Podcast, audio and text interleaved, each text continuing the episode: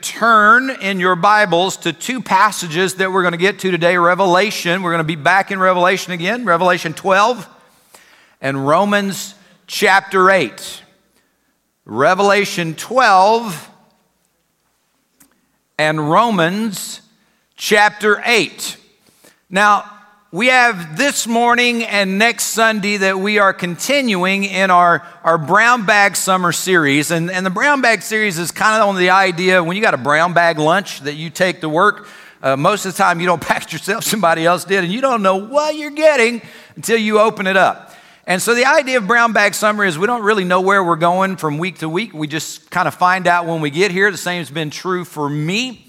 Uh, but this morning, as we open up our brown bag, we're going to talk about this morning a message that I'm calling spiritual warfare. Spiritual warfare. I want to continue down the road this morning in the same direction that we've been traveling uh, for the last couple of weeks. This was not planned, this was not a, a series. This is just where God has taken me based on the last couple of weeks. And I want to uh, kind of take advantage of the fact that this week is the 4th of July, it's Independence Day. And I want to take some, some uh, truth of Independence Day and I want to bring it to application today to make some, some uh, uh, helpful application about spiritual warfare. So before we do that, if you'll join me in a word of prayer. Father, as we gather around your word this morning, I pray that you will make it rich, that you will make it clear, that you will make it concise. And God, that we will not only be uh, uh, drawn closer to you, but Lord, we'll be convicted in the areas that we need to be convicted in. And God, we will be challenged and inspired to live more in line with what you have called us to be and to do. God, we ask your presence to be here in strength and power in Jesus' name. All God's people said, Amen. Amen. All right. So it is the 4th of July this week. And I recognize that most of you this, this week uh, on Thursday and Friday, uh, you're going to be hanging out with friends and you're going to be hanging out with family. You're going to be grilling hot dogs and hamburgers and steaks and all kinds of good things. You're going to be going to the lake. You're going to be going to the river. Uh, you're going to be celebrating life in general, and all of that is great. But I want to remind you this morning what the 4th of July is really all about. So, the first colony in America was settled in 1607 in Jamestown, Virginia. And it was settled by people who were fleeing religious persecution. And over the next many years, more and more and more people arrived from the continent of England or Europe and the Isles of Great Britain. And it was a mixture. It was a mixture of people who were also fleeing religious persecution as well as people who are just trying to get away from their past, to escape their past, to escape bad decisions, really, really grievous errors, and to, and to leave all of that behind and get somewhere where they can get a fresh start and start all over. Now, I want you to think for a second how bad it has to be before you're willing to, to go all the way across an ocean in a wooden boat when you have no guarantee of what will happen when you get there, and in fact, you don't even have a guarantee that you'll even make it there alive. How bad does it have to be before you're willing to do that? But they came.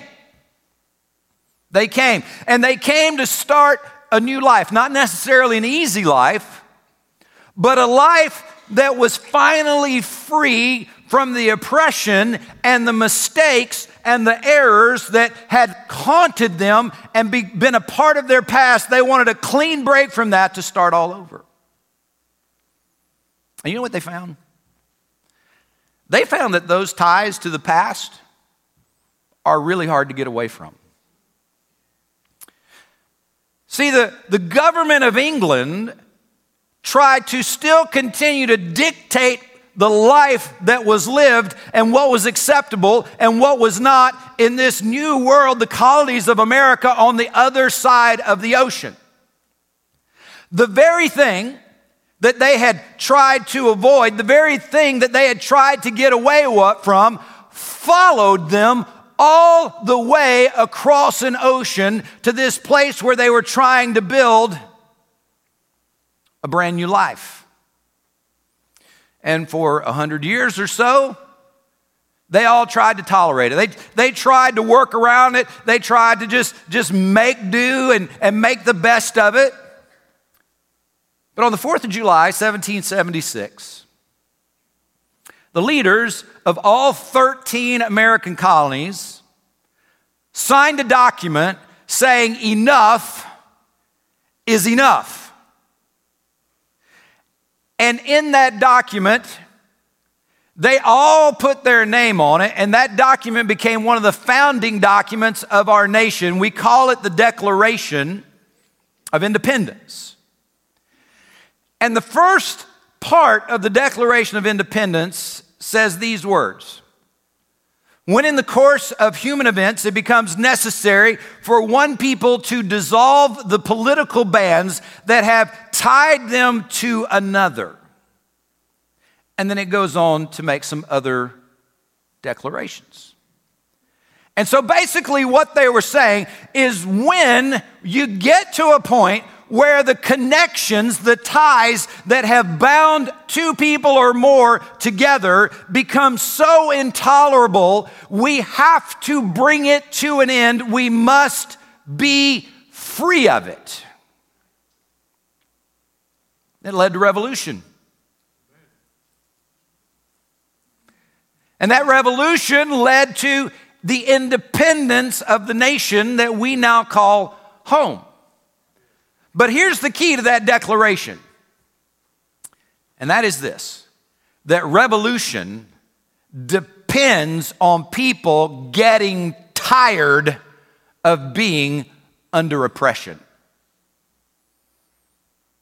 It depends on people being tired of being under oppression. Now, you don't have to be too creative to realize that there are a ton of spiritual truths from this scenario that we can bring forward to right now, right today, and make application. See, when you came to Christ in salvation, most of you, you were trying to break free from the spiritual bondage and the spiritual baggage that made life so hard. And so you begin to, to change behaviors. You change your lifestyle. You make changes in your day to day activities. And you're trying really, really hard to begin to build a brand new life once you come to Christ. And you know what most of you found? Is that you can't leave the past entirely behind. All the things that you thought when you came to Christ that were back behind you and no longer were part of you, your life, you know what most of you have found? Is that they have still followed you to this very day. And they are still trying to dictate to you how your life will go and what you will do on a day to day basis. Just like it was true for those early pilgrims in America, it's true for us as spiritual pilgrims as well. And just like those patriots in those early days of America, we must come to the re- realization that the kind of revolution that leads to freedom only comes when you and I get sick and tired of being oppressed and when we realize that we are being actively opposed. And you are being opposed. Whether you realize it or not, you are being opposed. You know why? Because you were born into a world that is at war. You were born into a world that is at war from the time of your birth to this very day. You were born into a world that was at war from before you were born to this very day. In fact, this world has been at war since before the birth of Christ to this very day. I want you to share a passage of scripture in Revelation chapter 12. Revelation chapter 12. We're going to look at verses 1 through 9. Revelation 12, 1 through 9. We read this And now a great sign appeared in heaven a woman clothed with the sun, with the moon under her feet, and on her head a garland of 12 stars. Then, being with child, she cried out in labor and in pain to give birth. And another sign appeared in heaven Behold, a great fiery red dragon, having seven heads and ten horns and seven diadems on his heads. His tail drew a third of the stars of heaven and threw them to earth, and the dragon stood before the woman who was ready to give birth to devour her child as soon as it was born. She bore a male child who was to rule all nations with a rod of iron, and her child was caught up to God and his throne. And then the woman fled into the wilderness where she has a place prepared by God that they should feed her there 1,260 days, and war broke out in heaven. Michael and his angels fought with the dragon, and the dragon and his angels fought, but they did not prevail, nor was a place found for them in heaven any longer. And so the great dragon was cast out, that serpent of old called the devil and Satan, who deceives the whole world. He was cast to the earth, and his angels were cast out with him. Church, that same dragon that wanted to destroy Jesus is the same dragon who, along with his demonic angels, wants to destroy your life today. It is an incessant battle, and you cannot avoid it because you were born into the middle of it, and it is against you.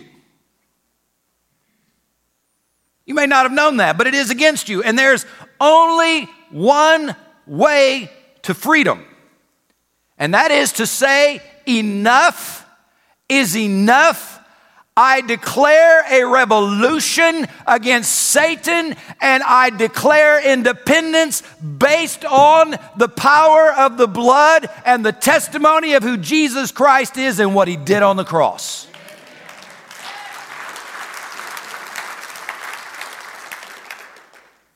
That is the only way that you can and will win the battle that is being raged against you. Let's look at Romans chapter 8. Romans chapter 8. We're going to read verses 5 through 14. Romans 8, beginning in verse 5. For those who live according to the flesh, they set their minds on the things of the flesh. But those who live according to the Spirit, the things of the Spirit. Verse 6 For to be carnally minded is death, but to be spiritually minded is life and peace. Because the carnal mind is enmity against God, for it is not subject to the law of God, nor indeed can it be. Verse 8 So then, those who are in the flesh cannot please God, but you, are not in the flesh, but in the Spirit, if indeed the Spirit of God dwells in you. Now, if anyone does not have the Spirit of Christ, he's not his. And if Christ is in you, the body is dead because of sin, but the Spirit is life because of righteousness. But if the Spirit of him who raised Jesus from the dead dwells in you, he who raised Christ from the dead will also give life to your mortal bodies through his Spirit who dwells in you. Therefore, brethren, we are debtors, not to the flesh, to live according to the flesh. For if you live according to the flesh, you will die. But if the Spirit you put to death the deeds of the body, you will live. For as many as are led by the Spirit of God, these are the sons of God. For you did not receive the spirit of bondage again to fear but you receive the spirit of adoption by whom we cry out, Abba, Father. He's a good, good Father. And if we try to win this battle on our own, in our own power, you are destined, hear me, you are destined to lose. If you try to do this in your own strength, you will lose every time and you will only be able to fight it in your own power apart from salvation because that's all that's available to you. As you read that passage of scripture from Rome, uh, from Romans, you can't please God in the flesh. If you're not of God, you can't do godly things. You cannot win this battle on your own. And yet people try to do this all the time. People all the time are trying to kick bad habits break addictions, stop bad thinking. And you know what they find? They find themselves right back in the same place over and over and over again. And you know why? Because you and I are no match for the dark power of Satan. He is way stronger and he is way craftier than any of us sitting here today or anybody watching online. You cannot hang with him not in your own. You have to have a new nature and you got to have a new mind if you want to have any chance of winning that battle. And that is only available through salvation. That's why Paul said, If any man be in Christ, he's a new creation. Old things are passed away. Behold, all things are become new. You need that new nature. You need that new way of thinking. That is the only chance you have of breaking the addiction to sin. And I want to tell you this morning that if you're under the slavery and oppression of sin this morning, and you are sick and tired of it, and you want to be free, that freedom is offered to you through Jesus Christ. But here's the thing you have to declare a revolution against the sin and the ties to that sin that you were born with and declare an allegiance with Jesus Christ through salvation. That's the only way it gets done. And we're going to give you an opportunity to invite Christ into your life to experience that freedom this morning at the end of this service. We're going to give you a chance to say, I want to be free. I want what Jesus Christ only can give me. And on the week of Independence Day, that can be your personal, spiritual declaration of independence on this Sunday. But here's what I realize I realize that most of the people I'm talking to in this building this morning, you've already done that, right? I mean, you've already invited Christ into your life. That's why most of you are here, because you're trying to grow in your faith. And yet, you are still you are still struggling with issues that you had when you came to Christ. And when you came to Christ, you thought they would be behind you forever, and they're not. You have found that they have followed you to this very day, and they want to control your life. They want to direct you in ways that you don't want to go, and they want to manipulate you and keep you far, far from God and have no victory in your life whatsoever. Sadly, that is the normal life of most followers of Jesus Christ. See, you, you thought that you'd get saved and it would all go away. Doesn't work that way. Doesn't work that way. That's like, that's like the pilgrims that crossed an ocean and thought all the stuff that they left behind would stay behind them, but it followed them all the way across the ocean. And your past, your sin, your habits, your old nature, it's going to follow you right until the day you breathe your last breath. You cannot outrun it. You cannot get so far away from it that it cannot find you and track you down. Your only hope is in the power of Jesus Christ. But see, here's the thing Satan knows that when you get saved, that all that stuff that you wish would just fall off and stay behind, he knows that's not going to happen. And he uses that to his advantage. Now, I have quoted often an author that most of us know, C.S. Lewis. C.S. Lewis is, was an incredible visionary man of God who started as an atheist, but as he came to Christ, God began to open his mind and his heart to see things that most of us miss entirely. And he wrote a small book once on the tools and the craftiness of Satan as he works with his demons to oppose people in life and trying to keep them from the enemy, and the enemy of the devil is God Himself. And so he's trying to keep people from God. And so he wrote this, this book called the Screwtape Letters. And it is a mentor demon working with his apprentice to try to keep people from God. And he writes this in Screwtape Letter number two.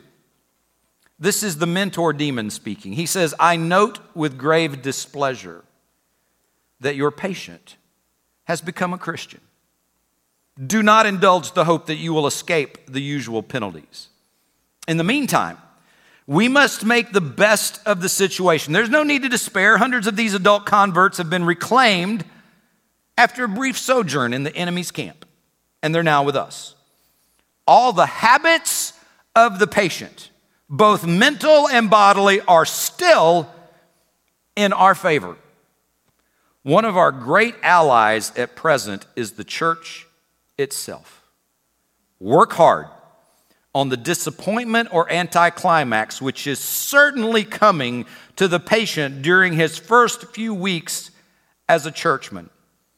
It occurs when lovers have got married and begin the real task of learning to live together in every department of life. It marks the transition from dreaming aspiration to laborious doing.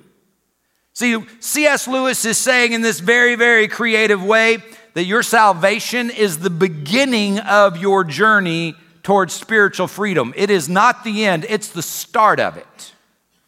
And on your own, you will not win. But through the power of the cross, you can get there.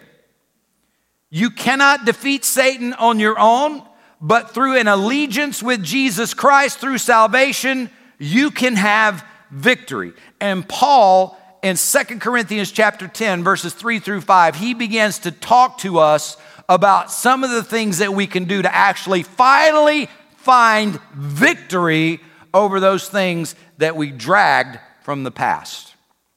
So let's read this together. For though we walk in the flesh, we do not war according to the flesh. For though we walk in the flesh, we don't war according to the Paul is saying, hey, listen, I'm, I'm flesh and blood. I am just a guy, just like all of you. And what I have come to realize in my own life is that I cannot win this fight on my own. And listen, if anybody would have ever been able to win the spiritual fight, the spiritual battle on their own, it was Paul. Paul was a who's who of spiritual accomplishment. He had a wall full of plaques, full of degrees, full of accomplishments. Paul was like the guy he was a Pharisee of Pharisees. There wasn't hardly nothing that this man didn't know. There wasn't anything that he hadn't done. And he could brag and boast about anything and everything. And Paul, Paul was saying, I cannot do this war in my flesh. And, church, let me tell you something. If Paul, if the Apostle Paul could not fight this fight, this spiritual battle on his own, you and I don't have a hope on our own. And yet, that is how most of us navigate the world that we live in on a day to day basis. We get the snot beat out of us by the devil and by the world around us, and we keep thinking, man, I don't know why in the world this is happening because you're trying to do it on your own, church. You think that you've got it all figured out. And I know what I'm talking about because I've been there, right? I've, listen, I grew up in church. I, I used to be able to quote more boy, uh, verses of scripture than I could count. We did Bible quiz for years. I literally, now I can't do this now, but in high school I actually had a mind that worked. In high school, I could quote almost the entire book of Mark.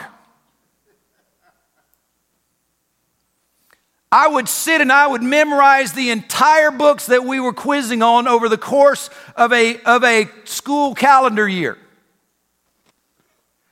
And I could just rattle it off. I knew tons and tons of scripture, but I became an adult. And I have to tell you, there were a lot of times I'm like, well, man, I know enough. I got this figured out. I can make this work. And you know what happened? Crash and burn. Crash and burn, church. Crash and burn. And you'd think that most of us, as followers of Jesus Christ, after getting singed enough, that we'd finally figure out what the problem is, but we are stubborn people, aren't we? And Paul said, You can't do it. You cannot do it. You cannot fight spiritual warfare and, and expect anything close to victory by doing it on your own. Paul said, because the weapons of our warfare, they're not carnal. They're not, they're not fleshly weapons, but they are mighty in God for pulling down strongholds.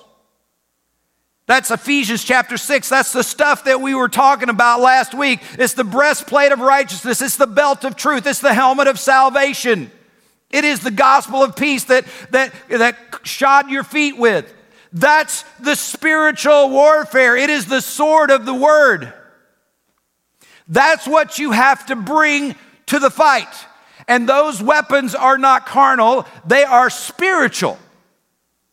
And to use them, you have to live in that spiritual realm. You have to reach into that spiritual realm and say, God, help me because I can't do this alone.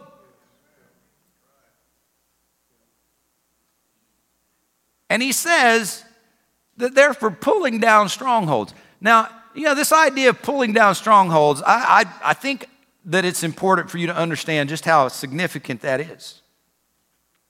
See, here's, here's how most of us kind of fight our fight. Uh, we'll get out there and, and we'll, we'll start to engage in something because we're, we're starting to get tired of, of dealing with spiritual failure. We're starting to get tired of old habits creeping back in. We're, start, we're starting to get a little tired of, of being defeated all the time. And so we'll come out and we'll fight a little bit, maybe a day or two, and we'll chip away a little bit at, at, at something that, that the devil has as a stronghold in our life. And then, then we're like, whew, man, that wore me out. And so you back off. And as soon as you back off, he starts rebuilding it right back to where it was. And so we never get to the point where we've done anything more than make a crack or two. But you know what pulling down means? It means completely removing, completely clearing an obstacle. That is what Paul said when he says these weapons can pull down. How many of you this morning would love to have at least one thing in your life that you are sick and tired of once and for all removed from your life? Amen? That's what the weapons, the spiritual weapons that God gives us, that's what they can do. Now, what's a stronghold? Now, I love watching you know, uh, fight movies. I, I love watching war movies. I love watching medieval movies. And a, and a stronghold is those forts, those massive forts that you see on the top of a mountain and they're impenetrable. Nobody can beat them. Nobody can get in. Nobody will ever win a battle against one of those. That's what Paul is saying is a stronghold. Now, what, is, what does that mean in the spiritual world? Well, first of all, you might realize that most strongholds, they don't, a real stronghold in the physical world, it, it didn't just appear overnight, right? It took a long time to build. Those things, those fortresses, they took a long, long time to build. And the strongholds in your life, most of the time, they have taken years and years and years to build. Many of them start when you're a child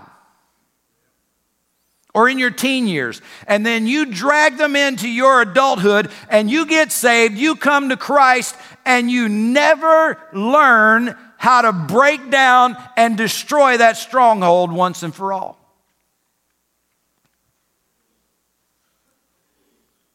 Anybody ever felt like you got one of those hanging around? So, what kind of strongholds could we be talking about? Well, you know what? There's a lot of people that feel like they're worthless. They just, they just don't feel any value in their life at all. And so, you know what they do? They'll spend every dime they have to buy the latest and greatest because that's how they prove their value to everybody else. I got the nicest clothes. I got the best watch. I got the coolest car. I got the best house. I got the best toys. I got the best of everything. Look how worthy I am. Look how valuable I am. And that thing will haunt you until the day you die, and it will destroy your life and the peace in your spirit. Because if that's what you're pursuing, you will never find peace. There are other people that, because of things that happened in their childhood or, or their teenage years or their early adulthood, they feel like they're unlovable. And they, they want approval. They crave approval and they crave love. And because they didn't get it or something happened, here's why a little, a little switch goes off in their head and they start pursuing sexual relationships, as many as they can find outside of marriage. It doesn't matter. Because that's the only time that they feel like they are truly being loved, is in a sexual relationship that is completely outside of the teaching of God's word. Or they will do things that they never thought that they would do because if they don't, they won't win the approval of someone else who they desperately desire to have the approval of. And so you will spend a life chasing bad decision after bad decision after bad decision because you are looking for love and approval that will only ever truly be satisfied by doing life God's way. Or, or sometimes there are people who grew up in a home where there was almost no money and everything was pinching pennies, pinching pennies, pinching pennies. And so you, you have reached adulthood and you think that you cannot afford to, to, to give God 10% of what He gives you. You can't trust God with your money because something might fall apart because it fell apart in your home all the time when you were growing up. And so now I can't trust God with my money because if, it, if something goes wrong in my house, I got to be able to take care of it. And that will destroy you. You will never be in the zone of God's blessing because you are not living in faith and obedience to what He has taught us to do. And those strongholds will never ever let you live in freedom until you start fighting with the spiritual weapons that God has given you. So in verse 5, he says, casting down arguments and every high thing that exalts itself against the knowledge of God. Casting down arguments and everything that exalts itself against God. Let me tell you something. If you want to have spiritual victory, if I want to have spiritual victory, this is an active warfare. It is not a defensive posture, it is an active posture, and you've got to be ready to take anything that starts to say God's priority is not right, God first is not right. You got to watch out for you, you got to take care of yourself, you need to do things your way You've got to start throwing that down and stomping on it and saying, Devil, you're a liar.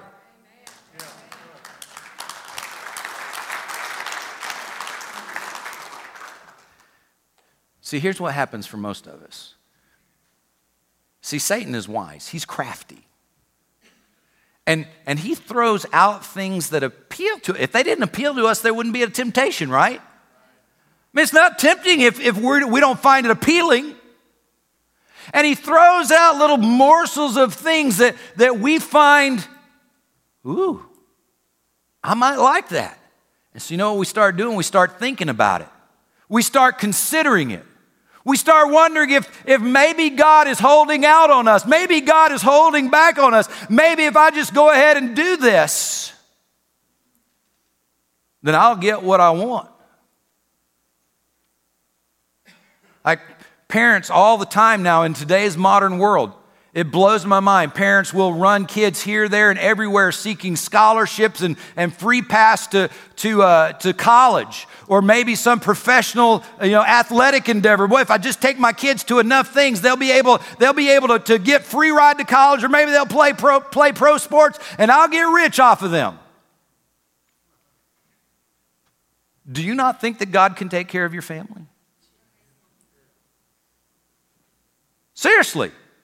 Do we think that God can't take care of our family? Do we think that God is not a sovereign God? Do we think that if God wants our children to be playing on a scholarship in, in college uh, athletics or make a pro sport, do we think that God is not powerful enough to allow our child to be that good that he can get there without having to skip and put God's priorities aside?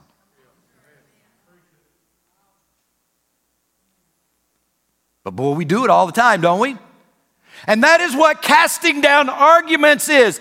Satan will whisper to you and say, Hey, hey, hey, I got an idea over here. If you do this, you'll come out ahead. This will work out better than what God is telling you to do. And God is saying, Don't you dare listen. Satan is a liar and the father of lies.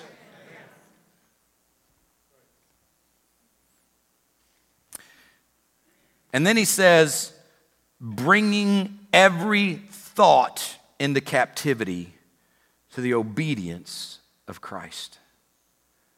Bringing into captivity. I'm going to ask the worship team to come up as we prepare to close our service this morning. Do you know that you can't take anything into captivity if you're not hunting it? Does that make sense? You got to be hunting it. You got to be actively hunting it. Now, I know we got a lot of hunters in here. We got a lot of people who love to go out and find that great deer. We got a lot of people who want to go out and find that beautiful turkey. And although I know it's not hunting, but fishing is sort of comparable, you want to go out and you want to find that great big bass, that big old walleye that you can put on a plaque and mount it on your wall and go, wow, look at that. That is so incredible. But those things, he, he didn't jump in your boat. The turkey didn't come to your house and knock on the door, said, you know, I've just had enough. Go ahead, take me.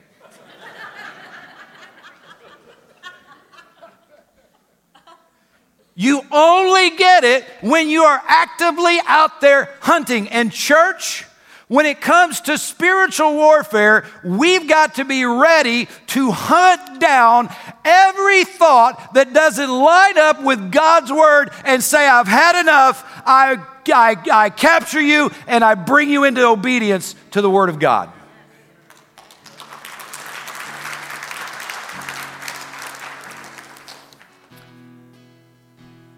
And if you're here this morning and you are tired, you are tired of winding right back up in the same place that you've been over and over and over again. This is how you get victory. This is how you get freedom. This is how you finally win that battle and bring down that stronghold. And some of you that's just too hard, right? I mean, we like comfort. And going out and and I'll just be honest, man. I, don't want to go sit in a deer stand for at three o'clock in the morning and when it's cold outside. Uh, you know, I did that in the army, uh, not hunting deer, but I did hang out in the cold. It's three o'clock in the morning, and it just wasn't fun. And um, and so I'm just I don't have the patience for that. It's not comfortable. And that's why most of us don't get engaged in spiritual warfare because it's not comfortable. We want to be comfortable. We don't want to get out where we got to do some active looking, where we got to do some active hunting, and where we got to get out of our comfort zone and be right with God so that our mind can be right with God, so that our life can be right with God, so that we can be a declaration to the world that what God said is true and He's alive in my life. But if we don't do that, we're going to keep coming right back to those same sins, those same habits, those same patterns over and over and over again. Why don't we declare independence today, church?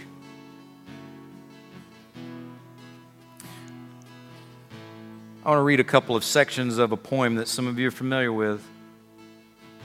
I'm not going to read the whole thing because I don't want to make point of the whole thing. But it's a poem called And God Said, no. says, I asked God to take away my pride. God said no. He said it was not for him to take away, but for me to give up. I asked God to grant me patience. God said no. He said that patience is a byproduct of tribulation. It isn't granted, it's earned. I asked God to give me happiness. God said no. He said He gives blessings, happiness is up to me. I asked God to spare me pain, and God said no. He said, Suffering draws you apart from worldly cares and it brings you closer to me. I asked God to make my spirit grow, and He said, No.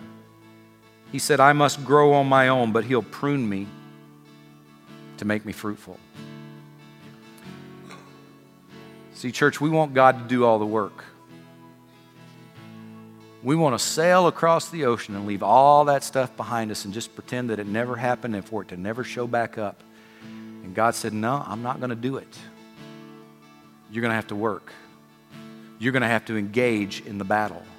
But here's the thing if you do and you use the weapons of warfare that I've given you, we'll win. We'll win. Church, I'm ready to win. Are you? I'm ready to win. Would you bow your head, close your eyes? Father, as we come to a time of decision making, God, I pray that you'll have victory right now. By the power of the cross and by the blood of Jesus Christ, I rebuke the power of the enemy right now. Satan, you have no place here. You have no power here.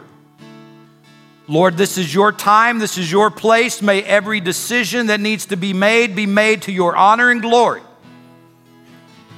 If you're here this morning as heads are bowed and eyes are closed, and you're not sure that you're saved, you're not sure that Jesus is your Lord and heaven is your home forever, but you want to know.